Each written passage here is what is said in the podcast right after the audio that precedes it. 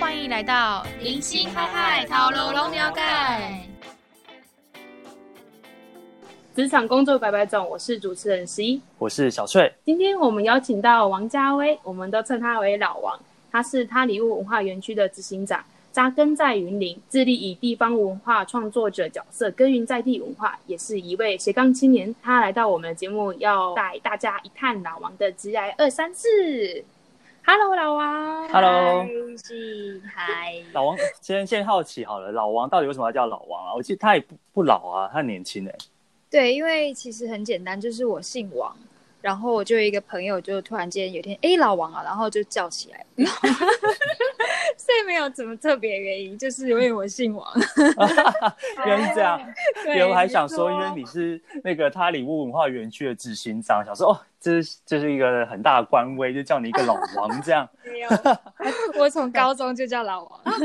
哦，从高中 ，OK， fine， 是的。那什么样的契机是让你就是会接触的文化园区啊？就是成为了执行长，虽然不是因为这样成为老王啦，但是是怎么样成为执行长的？其实我觉得我的这份工作啦，其实就是顺应着人生机运而来。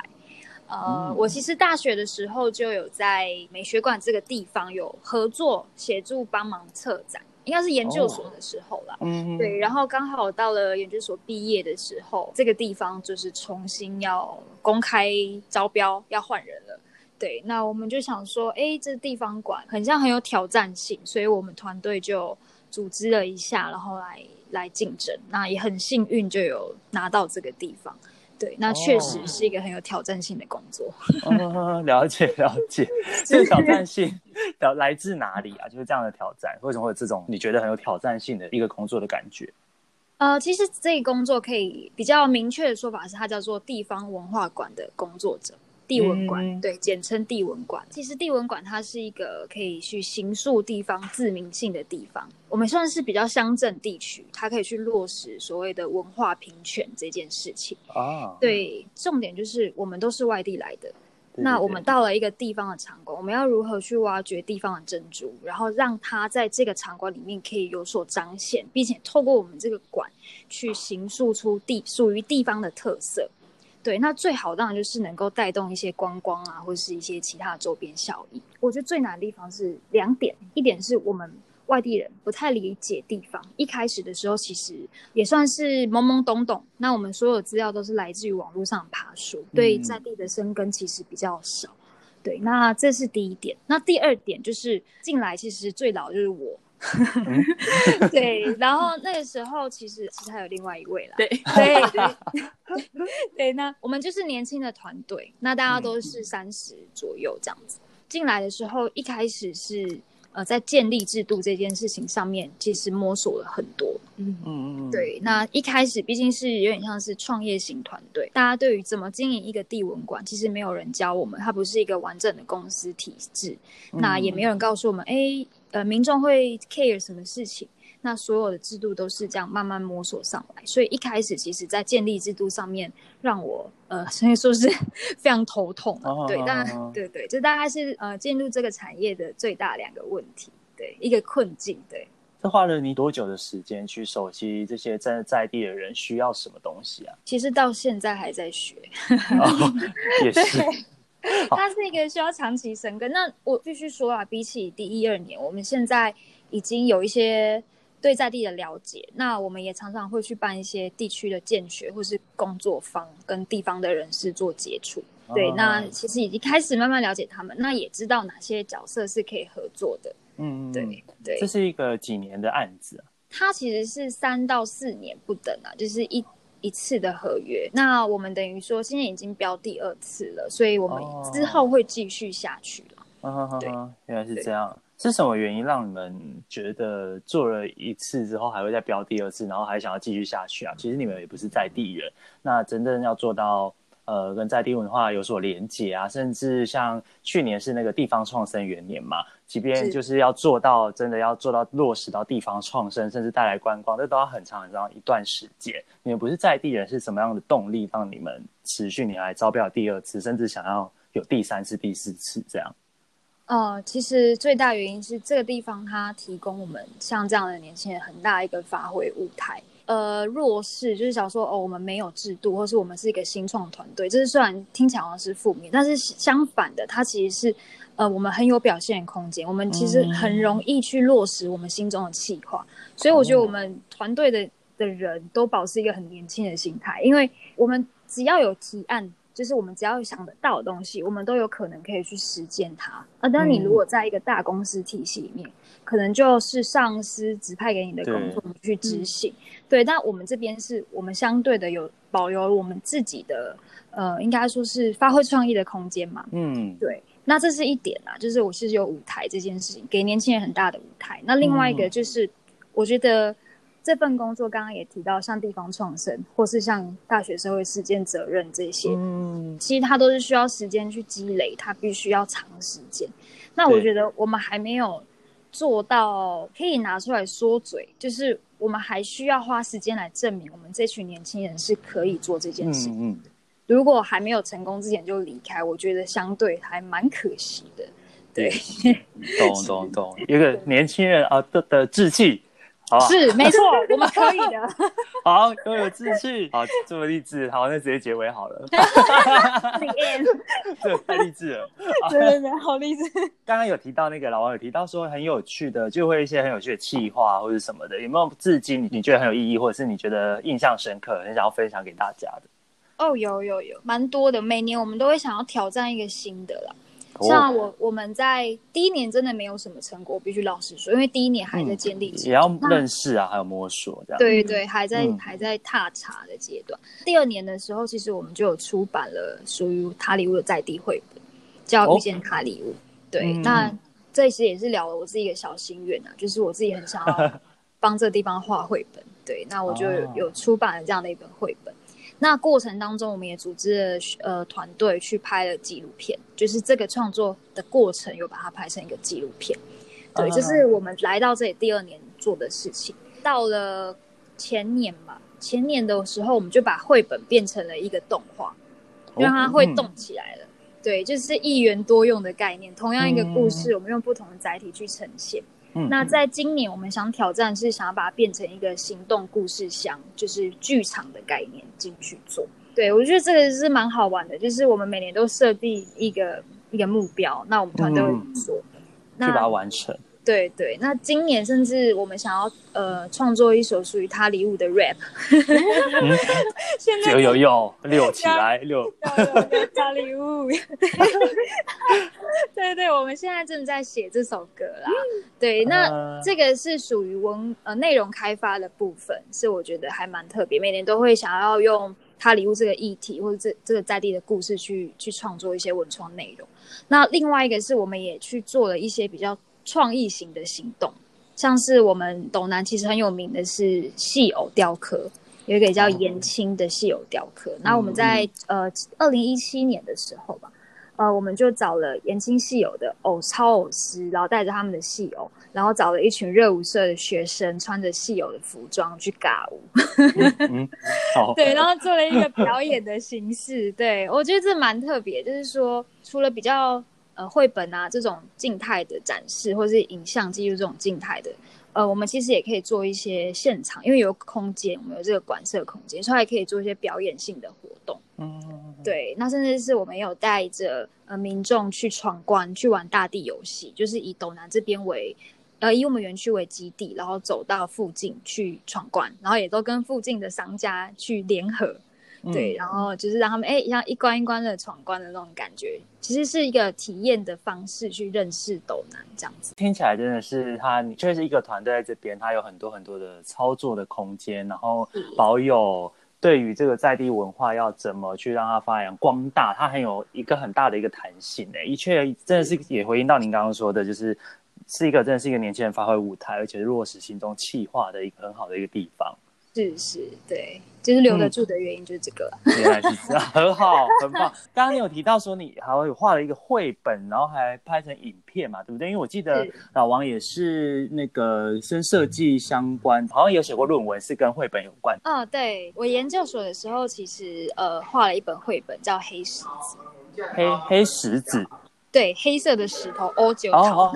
欧九桃哦，安尼哦，袂歹。对，黑石子。对，我从小其实很幸运，就是我妈妈就帮我买了100套绘本故事，那一套100本的绘本故事，所以我觉得这是一个种子埋在我心里面。从小就很喜欢听故事、看绘本。嗯，对，那我也喜欢画画，也学了很多年的画画。对，那黑石子这本作品呢，是把我出社会第一年失败的感受浓缩出来的一个绘本作品，就是它其实相对也是在我在这过程中创作过程中去自我疗愈的过程。哦，对，原来是这样。所以你有出社会再回到就是校园去，就是反正就是念攻读研究所，然后完成这个疗愈性绘本这样子。想询问一下，为什么离职后，为什么出社会之后还会再选择离职又回校园呢？哦，因为我觉得我第一年的出社会经验是相当失败。怎么这么说呢？就是我觉得出社会本来就会遇到一些职场新鲜人，他可能不适应体制啊或者什么的一些问题。但是我觉得我最大的问题是我对自己的期许太高，然后我没有去做我想做的事情，这件事其实是导致我就是第一年过得很痛苦的原因。那时候你心中设定想做的事情有比较清楚的一些光谱吗？就是有比较明确的想法。我是算是属于那种希望可以让自己很快可以独立的人，所以然后也希望说我一大学还没毕业我就可以无缝接轨，就是找到工作，然后完美的适应社会。那因为我是属于那种就是可能在大学时代然后玩社团，然后就会大家觉得老王很优秀啊或是什么，然后老王以后一定没问题的，就是那种人，然后就自以为自己蛮厉害的，然后殊不知就是在对自己这样的期许下面，然后我在出社会第一年就是我很心急的找了一份在台中的工作。那我其实本身是高雄人啦，我没有回到高雄，那所以出去之后你就会有经济压力，因为我就不想跟家里去拿钱。对，想要对经济独立这件事情。出去之后一开始我还是朝向我本科系的工作，我大学的时候其实是做影视制作的啦，就是拍片类的。一开始在出社会的时候是找到一个网络新闻台类似这样的工作，但是其实在进去之前我们因为可能心急，所以我没有做太多的功课，没有去查一下这间公司的背景。进去之后发现其实是一个蛮 creepy 的公司，就是老板可能会在公司洗澡啊什么之类的，就是会有一些觉得很不太适当的工作的职场环境。对，所以我自己警觉性很高，我发现怪怪的，而且上一批同事是整批集体离职，而且没有人做长时间的。对，是这样子状况，所以后来我就离职了。然后离职之后我又找到另外一份纪录片工作，纪录片公司的工作。对，那这份工作也不是非常顺利。那最后老板辞退我原因是他说他没有钱聘我了。那因为他也相对也是工作室形态的公司啦，那我觉得老板这可能只是他的一个说辞而已，真正原因我现在也不得而知，但总之也是就是没有做下去。之后我就心急，因为要缴房租了，所以我就想说那我就找一份服务业的工作，总是没有什么专业门槛，我自己那时候这样觉得啦，但后来我发现我错了。我就找了对，我就找了一份精品服饰店的工作。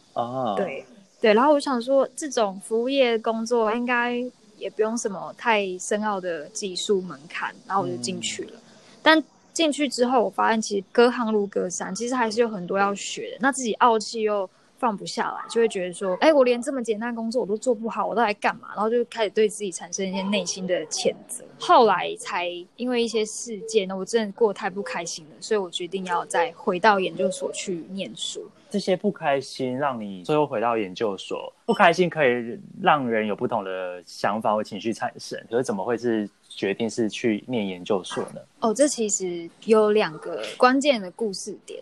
虽然我现在记忆起那段时间就是痛苦2个字而已，但是有2件事情我觉得是一个转折点。第一个是就是一个上帝派来的客人吧。因为我在服饰店嘛，所以客人一定会询问我一些穿搭上的建议。对，那我就会说你可以怎么穿怎么配色这样。然后有一位客人就是感觉他就是会在过程当中比较不相信我的建议这样子，对，然后我就说哦，你可以配什么颜色配什么颜色，然后他就一脸狐疑，然后我就一脸狐疑，我就对，然后我就说哦，你可以相信我，因为我是读设计系的，我有学过色彩学。嗯，那他只是冷冷的就看了我一眼，说那你怎么在这？然后我当下就觉得，对，为什么我在这？就是我为什么要做一份我即使做好了我也没有成就感的工作？就是我的本命不是该做这件事情，我并不是说，哦、嗯，然后很正向吗？对啊，因为想说我如果可能是我这样比较 OK， 可是我当天晚上可能哭了很久，就是当处在那个，当然现在回首过来会觉得那是上帝派点醒我客人，但是在那个当下我真的很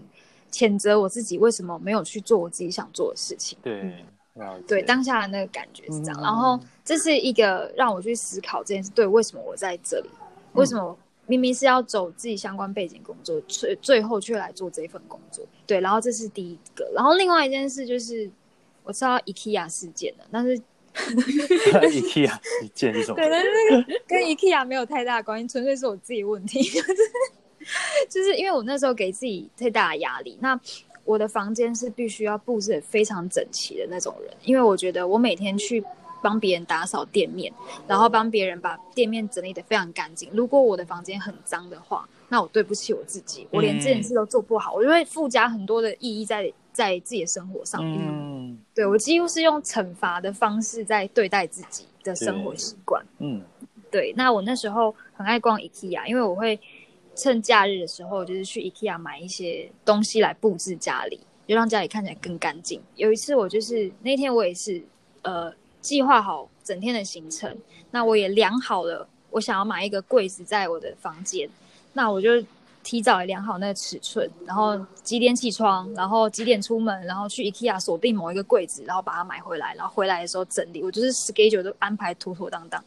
然后我就出门了。那我出门之后我就按照我完全我的时间，然后回来，然后我把那柜子放进去那个缝的时候卡住，就差那么一点点，就是那个一点点，可能就是那个墙壁不是正的吧，就是有一点点歪歪，就反正就卡住。然后我当下我瞬间整天的行程就因为这件事乱掉，我开始慌了，我开始就是乱搬我的房间，然后试着把它塞在其他地方，然后怎么搬就是会卡到什么电线啊什么，反正总而言之，最后我一屁股坐在地上的时候，我就看到我的房间一团乱，整个柜子被我翻得乱七八糟，然后我就痛哭，很奇怪，我就就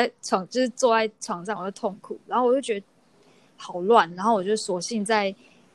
Google 搜寻引擎上面打上总觉得事情做不完，然后我就打了这样，就出现了几篇文章，上面就写着焦虑症三个字。嗯，对，然后我瞬间就觉得我得焦虑症了吗？然后我就看他所有的病症，就是我现在的很多状况都符合。嗯，对，然后我当下意识到，我觉得我生病了，我对自己的期许还有对出社会的要求就是让我生病，所以我决定要改变。那我其实也不知道我要干嘛，因为再换下一份工作或许也会有这样的状况。那我只记得我大学的时候过得很开心，那我大学的时候过得很风生水起，所以呼风唤雨，就是我只记得那段时间很快乐，对，很有成就感这样子，所以我可以说是用逃命的方式逃回学校。所以很多人问我说为什么你想要再念书，以前我会讲说因为我觉得我自己要再增进自己，其实不是，我就是逃回去的，我只是想要再快乐而已，就很简单，我只是不想要再这么痛苦，所以我就回去了。但是当然我很开心我有做这个决定，因为我在研究所的时候就是有摸索到我真正的意义，然后后来也体认到说我之后要在工作，我一定要是朝向我的专长或是我的兴趣去找，而不会是像之前那样子做一份自己没有兴趣的工作。原来是这样，大概懂的。其实结果来说啊，就是这个过程帮助了你找到你明确的目标，然后你的方向啊，你真的就是你心中所想的，就是我要找一份是我自己专长可以结合的一个工作，这是结果。我觉得结果是很棒的一件事，但其实这个过程来说啊，我不觉得其实我个人不觉得它会是一个逃避啊，而是说因为这段的跌跌撞撞让你发现到说其实你是这么的不快乐，但你还不知道原因，你可能知道可能是什么，但你不确定是什么。回到学校让你想起的是因为你之前在学校的一些经验啊，跟一些你的情绪，所以你觉得这是一个很好的方法，最后选择了回到研究所去找回这样的快乐，然后机缘之下也让你发现到了原来真的想要的是什么。我觉得这是一个很妙的一个安排耶，我觉得是，而且我觉得年轻人要沉得住气，然后要一直不断去找答案。其实我那时候研究所这个过程是一个沉淀我自己，然后让我自己去摸索，去真的去思考，或是让我去知道说其实自己应该要更勇敢的去追求自己该做的事情。我觉得这个沉淀的过程真的很重要，而且还让你就是创作了一本黑石子呢。对，而且这个人真的，我画完的那一天我痛哭，就是而且我很感谢在台中的那一年，就是现在回想之后啦，因为对，其实因为我写论文关系，所以我大概去研究一下故事疗愈这件事情。对，其实当我们在把自己的失败经历或是过去的经历变成一个故事的时候，其实你在对你的过去做一个统整，然后赋予它一个新的意义。对，像我台中那年真的很痛苦，但是它最后变成了一本绘本，它变成我人生的一个作品。那其实我重新定义了失败这件事情，就是入职失败这件事情。所以我觉得这个过程是非常与其说我去念研究所，可以说是我在帮自己做心理治疗。其实我觉得是从逃避的过程，你可能一直想要避免想起或是逃避，然后最后变成你真的是你生命中的一部分。是是，当中创作过程中其实涉及到很多自我揭露，就是你去揭露自己，就是一些你不想面对的事情，或是你觉得自己很失败这件事情。但可是当你接受之后，你才会有机会往下前进。所以我绘本的最后一页是完全空白，没有写，没有画任何画，可是只有写2行字，是写但我看见的辽阔。对，就是它就是一个重新归零的开始，让我看见新的可能性。天啊天啊，拜托老王签名，我要亲签版。我要这本绘本亲签版。好，我一直很希望这本绘本可以真正的就被出版。而且重点是这本绘本啊，其实就是这个工作能力，或者是说你画了这个绘本之后，因为像刚刚我会从你的工作经验又回到问到绘本之后，其实这个连结它连结度非常强，其实也回应到你刚刚说，就是那你真的想要找一份工作，这个工作是你可以发挥你自己的专长，甚至你在这个文化园区你也用绘本去包装跟呈现了它，这很妙的一个缘分，而且你真的是贯彻始终。三民主义。三民主义。今天就是这份文化工作产业就蛮妙，它真的是很多载体。就是我觉得现在就是斜杠，一直在累积自己，希望可以成为一个斜杠青年。然后其实工作跟工作之间是相互积累跟成就啦。像我画绘本，那我也会到因为我现在有在大学当讲师。对，那在讲师的过程中，他其实就会去等于说融入到我的绘本创作经验，或是我地方文化馆的经营经验，变成我上课的内容。对，那都是文化艺术产业，所以我觉得这个工作跟工作之间是互相帮助的。对。而且当讲师是不是也有那种回到学校时代那种呼风唤雨的年华？对，没错。就是但是我觉得老娘教你这样。对，也没有，就跟学生相处，让自己保持年轻，就是觉得哎呦年轻，就是自己还是年轻人的错觉。而且我可以讲一个题外话，很白痴，就是因为有时候我教新生嘛，那教新生的时候，我就很喜欢，就是一开始上课大家也不知道你是老师，那我就会坐在台下。然后等到时间到了，说老师怎么还没来？然后我才会默默走上台说同学大家好，然后他们就你是老师哦。这让我想起，我要继续题外话，就是好来，就是因为你知道我这礼拜还就是我在那个滑 FB 什么时候，有时候就会被推一些很莫名的影片啊，然后我就又看到康熙来了，不好意思，就我那个年代停播的东西，就是康熙，我们的年代，我们两个年代，就是康熙来了，他就有一集在讲物理老师的教授，物理学教授，他也是长得很年轻，他也是会坐在台下，一直到打钟才站上去说，我就是你们的物理学老师，真的很好玩，有虚荣。你们这两无聊的人。对，而且因为我有刺青，所以他们不会觉得我是老师，就是我刺比较多，所以他们就会觉得可能是地方大姐头之类的。对，然后要变消波块这样。对，消波块是怎对，反正就蛮好玩的，这是题外话。很棒，很好玩。哎，你是怎么回去当讲师的？好妙哦，是怎么样？哦，当讲，为什么会有这机会？其实因为我研究所毕业，那我进入地方文化馆，其实跟学校也一直有合作，就是尤其像前阵子有那个大学社会责任实践的计划，教育部的计划，也是很希望说年轻人或是大专院校可以透过他们专业，然后去解决地方的议题、地方的问题。对，那像我们地方文化馆，因为我们是等于说驻点在这个地方，那我们跟社区其实比较有接触，我们跟学生的距离又比较近，因为如果让学生直接去跟社区接触，他们会花非常多时间去认识，那学生毕竟也是还在学习，所以他们要怎么去跟社区聊天啊，要怎么花时间去跟他们玩闹，这个其实学生会比较需要我们的帮助，所以因为这样的原因，我常常会被系上的老师就是邀回去当业界讲师，就是去分享我们在地经营的一些观点，我们看到社区的问题是什么。因为这样几次当单堂课程的夜师之后呢，老师就觉得刚好 USR 计划有一些类似在地关怀的课程啊，好像可以让我回去上，因为我等于说对这方面的认识跟一般老师比较不一样。我比较是算是学生跟社区的媒介这种概念，有没有？就是一个红娘的概念，对，所以可以分享东西比较多，所以我就会开始慢慢被找回去做学期的讲师这样子。可是的确啊，你业界经验真的去做到实践跟理论能够结合，其实你的整个经验来说，其实也算是蛮强烈的，对啊，所以在夜市分享上，我觉得你蛮适合的啊，是一个很适合的一个就是一个位置跟经验分享，也是跟学生年纪近啦，所以他们也比较听得下去。一样的语言是吧？对对对对，就是我们也算是返乡青入乡青年的一个角色。对，入乡青年。可是听说你今天近期还考了博士班哦，对。天啊，让我有一个掌声，好不好？啊，没有没有，这个我真的觉得我现在头洗一半，压力很大。啊，真的吗？对，因为有时候在当讲师的过程当中啦，因为我还蛮喜欢教职这个工作的模式。对，那我就会觉得说，未来如果有机会的话，其实还蛮想要，可以当一位专任的老师。那这是对，这是其中一个原因。那另外原因就是因为我现在做的是地方文化馆，那刚好刚刚也提到地方创生这件事，这正好是我未来想要研究的题目。对，我想要研究就是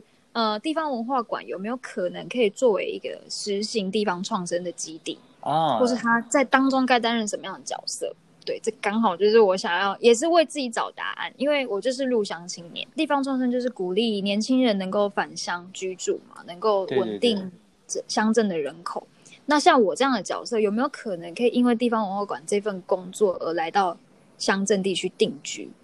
这也是因为地方创生是一个很新的议题啦。对，那也没有人真的去落实，有啦，有一些，但是我就说，我希望可以用自己的角色去真的落实，对对对，看看这件事试试看，因为其实这的确就像你说的，它是一个很新的一个名词，甚至是一个方向。假如说你各种的尝试都是有可能让地方创生真的是可以被落实，真的文化馆就是在斗南的一个大南。好，大家各位观众，斗六跟斗南是不一样的哦，不一样。所以它就是一个在斗南的一个核心，从这里做一个核心发起的原地，然后去扩散到整个斗南，让它成为一个地方创生的一个中心。我觉得的确这个方式可以试试看，是就想要也让自己有一个借口可以留在云林了，也是啦。就是爸妈说可能就说，不好意思，我现在执行长这样。这只是职称比较大之类，反正就是可以这样子说服别人。是，对，我可是背负整个斗南文化使命这样。对，我们是经营共创基地呢。这样很有趣。那我就很想问问看说，那你这样子，其实你做了这么多，应该说像现在你又是一个博士生，又是一个夜师，然后又是一个园区的可能一个执行长，这么多的工作，你会怎么定位自己是什么样的一个人啊？你会怎么向大家说，请问你是，那你要怎么描述你自己？你知道爱因斯坦有说过一句话，就是我们如果没有办法用很简单一句话去说明一件事，代表对那件事还不够理解。Oh. 那我觉得我自己就是这样，我有时候还蛮难去跟别人，就是一句话很简单说我是一个什么样的人。Oh. 对，那这也是因为可能我的目标只是朝向斜杠青年，但是如果统称要讲的话，我会希望我是一个艺文产业工作者，对、对，就是可能统称是这样，但就是要补充说明很多，就是哦，我同时有在画绘本，然后地文馆工作，然后有在大学当讲师。我觉得作为创作型的工作者啦，对对对，这件事情让我应该说它是符合我个人的直至、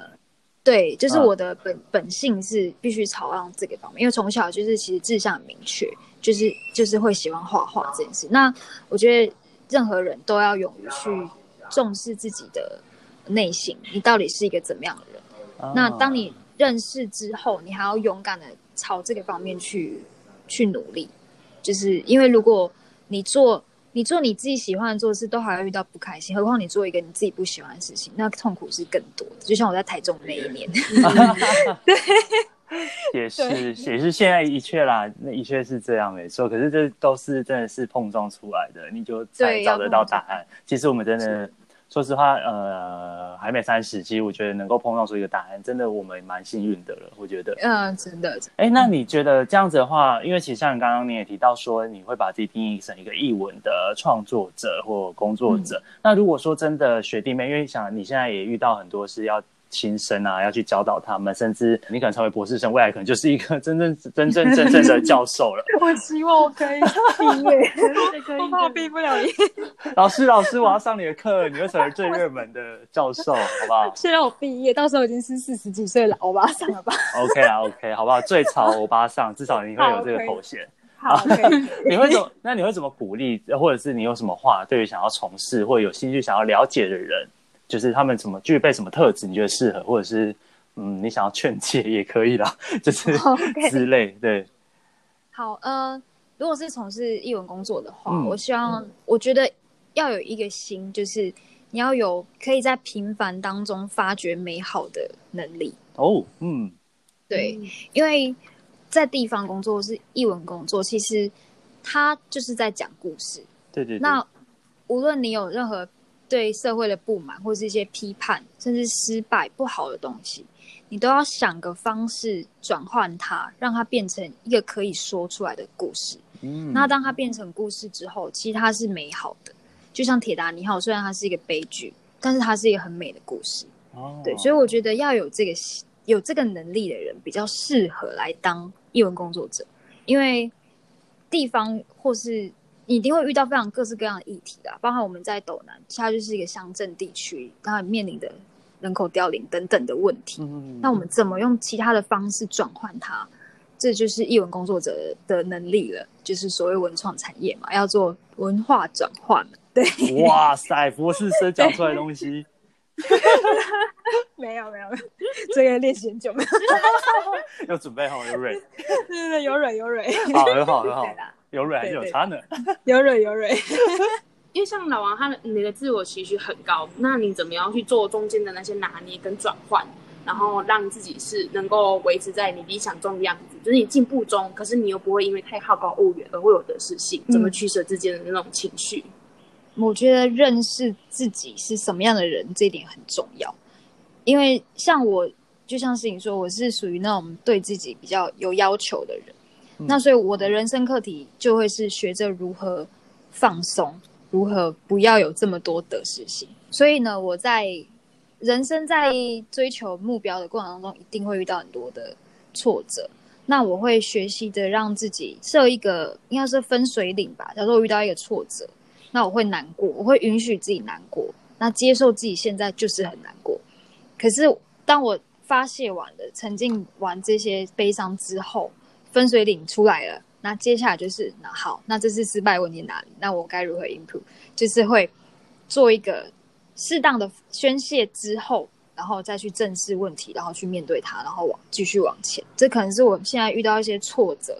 会去采取的心理机制，对，机制、大概会已经建立起一个这样的一个机制。所以当然现在还是会遇到很多问题。那有时候会突然间荷尔蒙失调，所以突然间很失，就是可能。一段时间会陷入一个低潮、对，有时候一定会这样，但是就是选择跟自己站一起，然后接受自己，然后因为我很认识我自己是什么样的人、所以我知道我应该用什么样的机制去面对失败这件事情，这样子、我觉得认识自己好像每个人大家都要很大的课题耶，可是感觉你已经就是比我们提早走了这一招、那、虽然说可能还没走完啦，但是还在努力，对，但是提早面对了这件事情，认识自己的这个课题。那假如说其实说真的，你现在接触也很多青年人啊，或者是年轻的小朋友，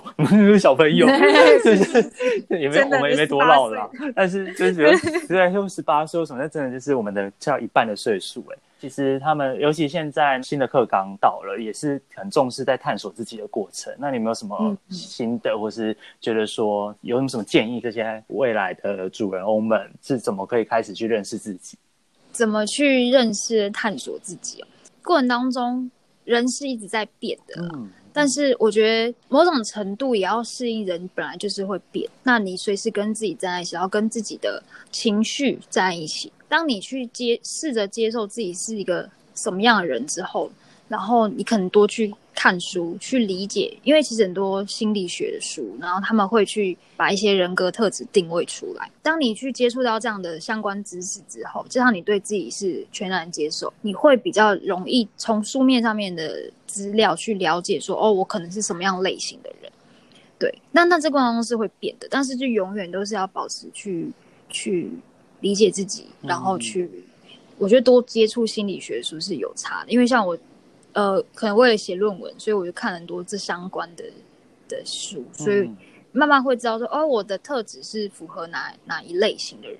那这类型的人可以注意什么，就会慢慢的去对自己产生一个等于说自我形象的建立吧。对，了解。所以其实探索自己真的也不包括只是你的职业啊、职业啊，或是你想要做什么的探索。其实有时候从最根本自我情绪觉察，从认识自己到底是谁开始，也是一个很好的一个出发点。那谢谢老王带着我们去认识的义务工作者中间的自我认同还有自我了解，然后开启了自己的斜杠人生，相信这之间都一定有许多一些挫折啊，跟一些自我转换，这些都绝对是老王最重要的养分，那也给我们许多的建议，那我们也期待给观众许多的一启发，欢迎大家上 Facebook 明星海海讨论栏杆告诉我们你还想听听哪些工作内容分享呢，那我们下次再见，那我们也谢谢老王对我们这次的分享，谢谢，拜拜。